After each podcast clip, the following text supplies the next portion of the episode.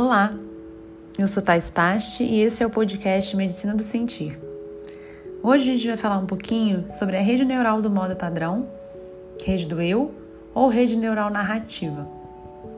São alguns nomes que os cientistas têm dado para essa rede que está localizada na linha central do nosso córtex cerebral e liga partes do cérebro, do córtex cerebral, a estruturas mais profundas e antigas envolvidas na memória e emoções.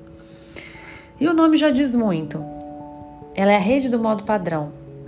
Então ela tem relação com esse estar no piloto automático, de não estar atento em nada particular. Simplesmente acorda e deixa a vida me levar. Então ele é o lugar onde a nossa mente vai para vaguear, para sonhar acordado, para refletir, para viajar no tempo, para pensar sobre nós mesmos e para se preocupar. E o interessante é que a gente pensa que a gente não está fazendo nada mas a gente está consumindo uma parcela desproporcional de energia do cérebro. É muita energia. Quem nunca fica cansado quando não está fazendo nada e só está pensando, viajando, elaborando, se preocupando? Realmente consome muita energia. E é o rede do eu, que os cientistas também chamam. Por quê? Essa rede neural do modo padrão parece ter um papel na criação de construções mentais e projeções, sendo a mais importante delas a construção do que a gente chama de eu ou ego. Então, eu Thaís, eu médica, eu isso, eu aquilo. E se o pesquisador te der uma lista de adjetivos e pedir que você considere como ele se aplica no seu caso, essa rede vai bombar de ativação. E também rede neural narrativa porque ela é responsável pelas nossas memórias autobiográficas e vai conectando nossas experiências com o passado, as nossas projeções com o futuro. Então, essa rede narrativa, passado, presente e futuro. É interessante que essa rede ela fica numa relação de gongorra com as redes de atenção. Então, quando eu estou atenta, presente, fazendo o que eu estou fazendo, enquanto eu estou fazendo, essa rede não encontra espaço ela se apaga. E isso ficou muito claro com uma pesquisa que foi feita, uma pesquisa bem conhecida, que coloca dois grupos em uma máquina de ressonância magnética funcional. Um grupo fez um treinamento de mindfulness de algumas semanas, que esse treinamento consiste em fazer meditações, que você leva a sua atenção para sensações corporais, para a respiração, e você faz as práticas informais que têm a ver com estar fazendo o que você está fazendo enquanto você está fazendo. Por exemplo, tomando banho, sentindo a água, conectada com as sensações do corpo. E o outro grupo não fez o treinamento. Então, esses dois grupos foram para a máquina de ressonância magnética. E o que, que a gente faz quando a gente está dentro de uma máquina de ressonância magnética? Nada.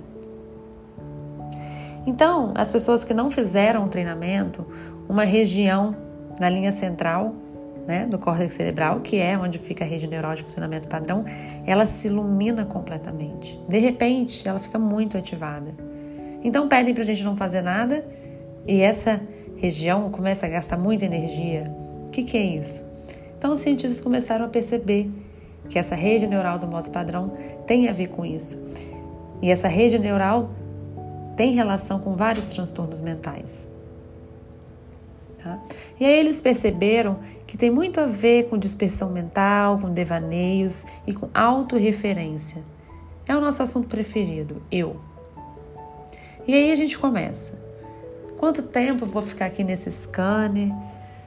Nossa, eu estou me sentindo contraído porque aqui é claustrofóbico, eu cansei de ficar aqui. Qualquer coisa que tenha a ver com você, passado, presente e futuro. E aí você começa a desenvolver narrativas. Onde eu vou almoçar, quando isso tudo acabar. E essas narrativas é uma forma de autorreferência. É a famosa história do eu. E quando as pessoas treinam com a atenção plena, com a mindfulness, os cientistas descobriram que essa área fica pouco ativada e o que se ilumina é uma área lateral, que é a ínsula. A ínsula não possui narrativa baseada na linha temporal. É apenas a experiência do momento presente do corpo, inspirando, respirando, desperto, sem legendas. ela tem relação com essa conexão com o corpo, com o sentir. E quando a pessoa baixa a atividade da rede neural do modo padrão e ativa a ínsula, essas duas regiões, elas não conseguem trabalhar juntas.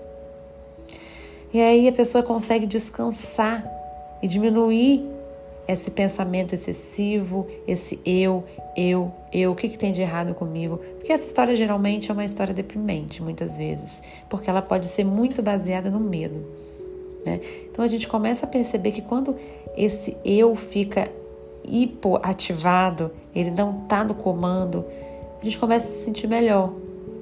A gente começa a andar na vida com mais tranquilidade a diminuir os freios, diminuir o que tem de errado comigo e soltar um pouco mais, entrar um pouco mais no fluxo e fazer o que tem que ser feito. Então, gente, quando as pessoas habitam o momento presente de modo corporificado, elas aprendem a não ficar tão presas nesse drama da própria narrativa ou perdidas em pensamentos e divagações mentais. E é o que as tradições milenares sempre falavam e sempre falam, né? Os budistas, por exemplo, eles acreditam que o apego é a raiz de todo sofrimento mental.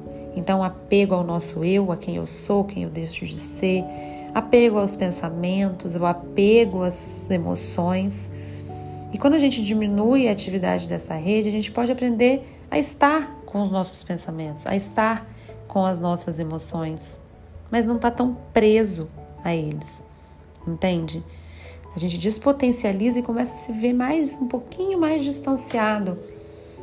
Nessa perspectiva mais ampla que eu consigo observar que eu não sou os pensamentos, eu não sou minhas emoções, eu não sou nem esse eu conceitual, eu sou muito além, algo muito maior do que isso tudo, e eu acabo me desprendendo e deixando as coisas chegarem irem embora, virem e podem ir.